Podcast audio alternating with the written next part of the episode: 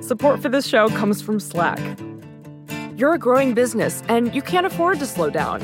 If anything, you could probably use a few more hours in the day. That's why the most successful growing businesses are working together in Slack. Slack is where work happens, with all your people, data, and information in one AI powered place. Start a call instantly in huddles and ditch cumbersome calendar invites. Or build an automation with Workflow Builder to take routine tasks off your plate. No coding required. Grow your business in Slack. Visit slack.com to get started.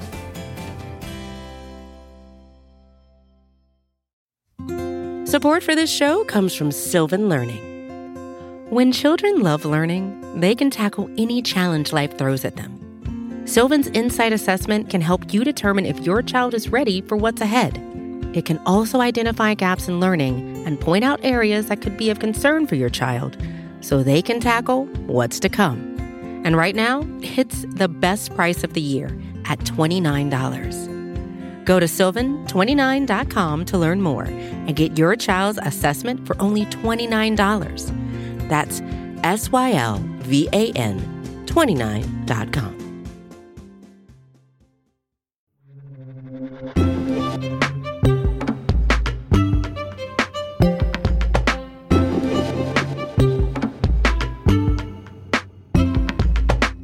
On yesterday's show, we talked about police unions and about how much power they wield, and how that power has led to contracts that make it just about impossible to do much about police misconduct. It makes it next to impossible to even know how much misconduct a given officer has been accused of in a lot of cases, and it makes it really hard to challenge how much money police departments get. And they get a lot. But throughout these protests, we're seeing people call for an ultimate fix to this. One we didn't talk about on yesterday's show. One a lot of people would find totally radical abolish the police. Now, don't stop listening and go scroll and find Joe Rogan just yet. If you're like, abolish the police, like, who am I going to call when someone's chasing me down the street trying to murder me? Consider Philip McHarris. When I was young, you know, there was one incident when I was 17. It was in Newark, New Jersey, and there was a, a, a credible target, you know, on me with a gang that was very, you know, well known and notorious. I received a call while running from almost being jumped. And my friend said, What did you do? And I was like, What do you mean? He said, There's a target on your head. And someone that I knew that was a part of the gang the next day, who I was friends with, told me that it was a green light on me in that area. And, you know, it was a very scary situation. and left me paranoid for days. And not one moment did I think of calling the police because I never have perceived of the police as being in my favor. Um, I'm a black person in America. And so what I did was, was I called my cousin, who was very well connected in the city and in the neighborhood, who knew a leader in this other group. And he went and talked to them, and they said, Oh, I didn't know that was your cousin.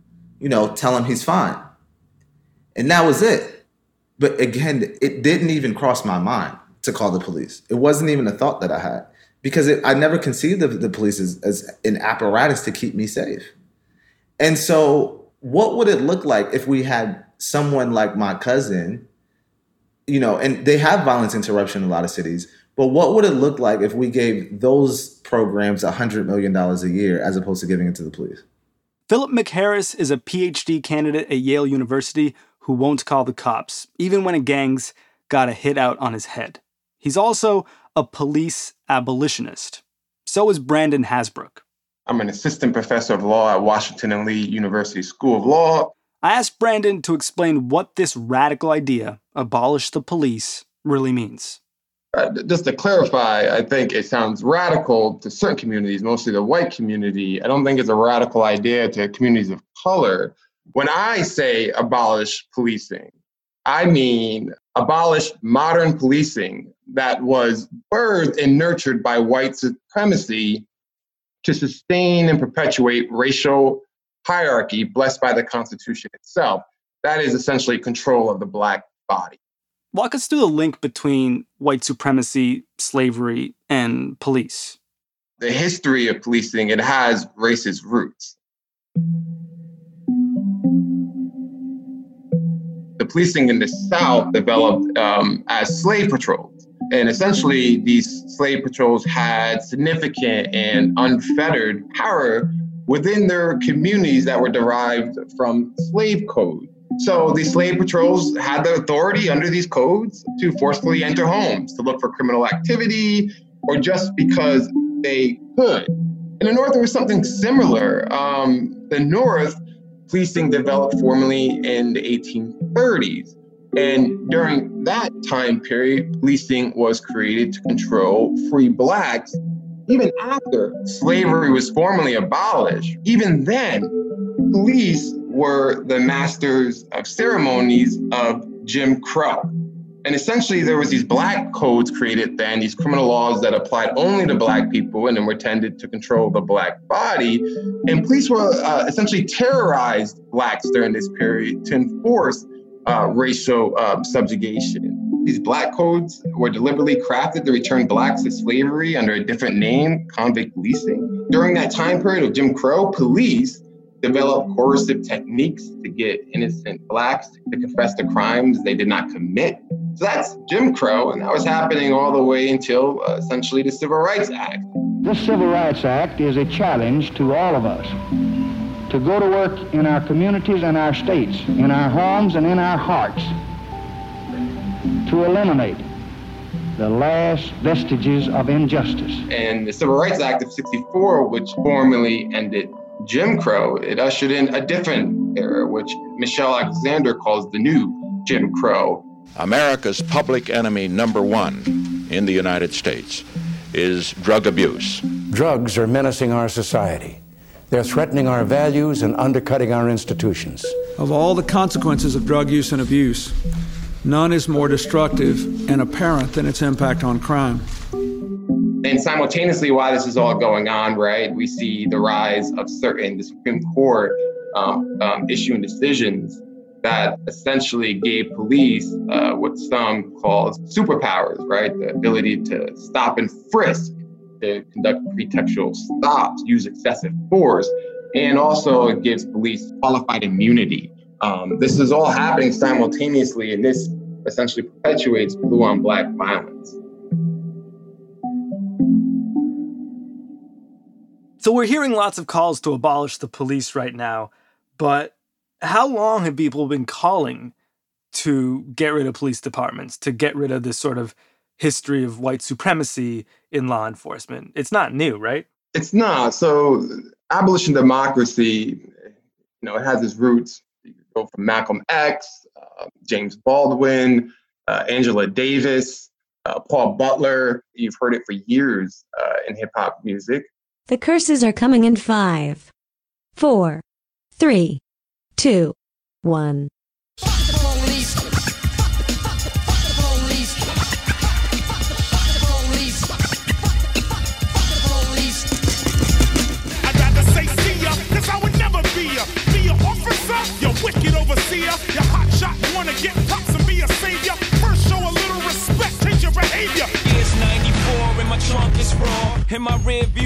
Mirror is the motherfucking law. Got two choices, y'all. Pull over the car or bounce on the devil, put the pedal to the floor. Now, fuck you, I won't do what you tell me. Fuck you, I won't do what you tell me. Fuck you, I won't do what you tell me. When you have these these extraordinary uh, events where black bodies are murdered, you hear these conversations. Ferguson was a huge event. And Mychal Denzel Smith wrote a piece right after Ferguson highlighting abolishing police. And we just had like three of these extraordinary events in a row. Sure. So I was ju- I just participated in a peaceful protest yesterday with my family, including my daughters. And you see it on the streets. And this was a small town in Southwest Virginia, Lexington, where Washington and Lee is located.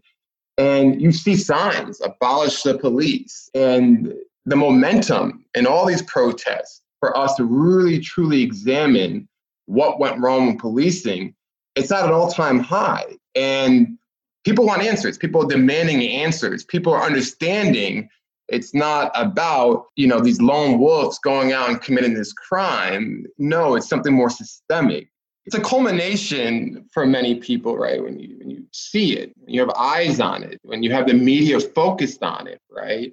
Um, that means something. That causes certain reaction. Um, it's not reaction in the black and brown communities. We've already felt that, right? It's now the white community seeing it on TV. Um, it's the same thing with during the marches for civil rights. Uh, when you see what's going on in TV, that makes a profound impact with certain communities, particularly commu- uh, white communities. So, what do white communities and any others who aren't in the know need to know about abolishing the police? I think it's a great time for people to listen, to hear the ideas, to understand what that means. It's not that police are not going to exist. I know that that causes some fear, you know, that they may, you know, be sexually assaulted and there's no police to help them, or they may be burglarized or robbed and there's no police. That's not what I'm talking about when I say abolish the police.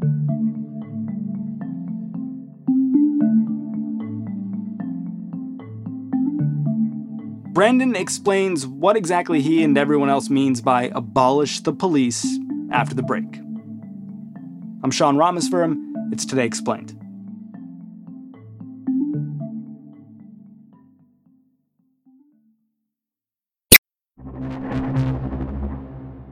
Okay, Brandon, so what does abolishing the police look like?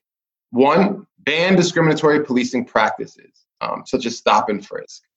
Another would be end qualified immunity. We know when police violate Black people's constitutional rights through excessive force, for an example, they kill a Black person, oftentimes they're not charged for criminal activity because they raise some sort of specter of, I thought they were reaching for a knife or a gun, and they get off and they're never charged for anything for that.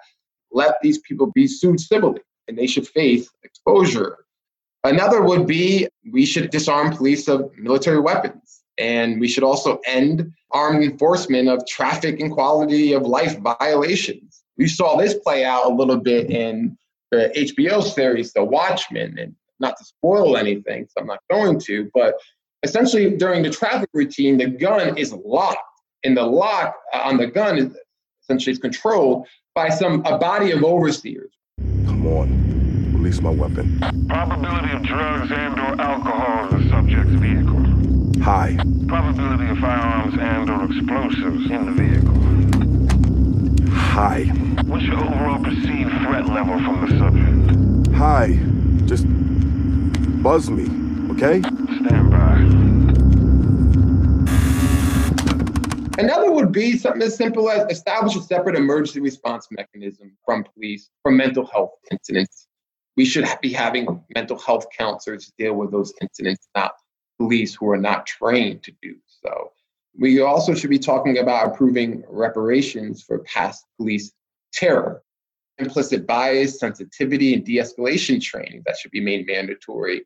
And something I think some folks are talking about now is there should be a development of a data system that accurately tracks race in police contacts, including, for example, traffic stops, citations, searches, warrants, use of force and killings, and arrest.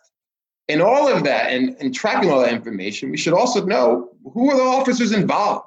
Because oftentimes these officers get fired from one jurisdiction and gets hired in another for these violations of Black people's rights.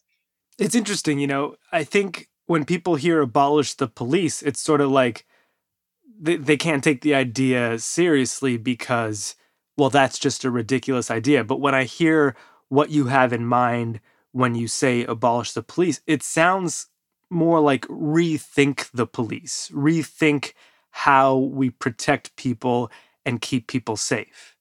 Yeah, that's exactly right. What is policing and how should policing be used? Is those fundamental first questions that I'm getting at when I say abolish racially discriminatory policing. And I think legislators, both local, state, and um, federal level, should be thinking about these measures, and they have the ability and power to implement them. How is abolish the police or rethink, you know, protecting people different from reform or increased accountability? Yeah, sure. So we've seen some of these reforms play out, and we're not seeing any changes in terms of police violence against Black people. For an example, there has been community policing reforms in which this idea that we should be we should have our police be more representative of the population that they're policing. And we're still seeing um, evidence to suggest that police violence continues under those reform measures. So there needs to be something else that changes this ongoing racial terror by police. And for the people who are worried about how this, you know, how this might affect the way our society functions, like let's just say, you know, it's a Friday night, 4th of July or something like that, like like the 4th of July that's coming up real soon. And uh, you know, you're worried about drunk drivers on the road. Who's getting your back on drunk drivers? You're still going to be able to call the police. The police are still going to be out there enforcing traffic violations. Maybe not with weapons, though. Maybe they have some other tools to de escalate situations. And what about like you're scared that this uh, jilted ex lover of yours is going to come after you and kill you? Same situation? You know, we could continue to go through these hypotheticals, but I want to be very clear here. Police don't listen to Black women as it exists today. Black women are often the victims of sexual assault, sexual violence and they are not listened to. They're not deemed credible by police officers. So we got to ask ourselves is policing working? Maybe it's working for certain communities, white communities in particular. Now, police are going to be there when you call and say, hey, look, there's someone harassing me. You're still going to have the a better trained police officer come and diffuse the situation if the, the perpetrator is still there. Has anyone tried this? It doesn't sound like an experiment that's been conducted in the United States, but maybe it has. But I mean, when you talk about rethinking how we are feeling safe as a society, I think about like the UK and how, you know, your classic UK police officer in in say London doesn't even have a gun. They've got a baton and perhaps a whistle and uh, a way to call for backup. Yeah. No, that's right. That police abolition is not going to make us less safe. It's going to make people more safe, especially people of color.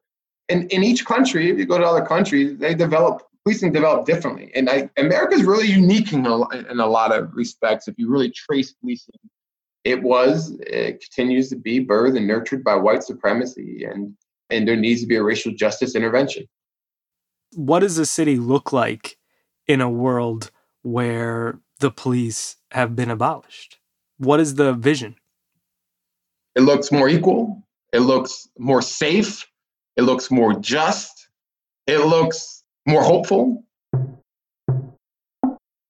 It looks like parents like mine don't have to give their children the talk.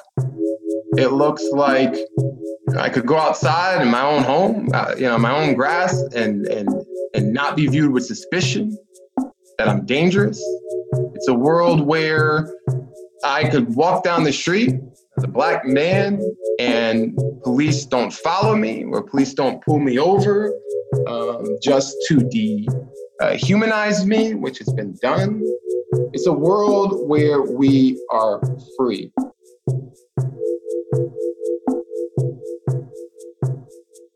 Brandon, thank you so much for your time. Appreciate you guys so much. You thank you so much. All right.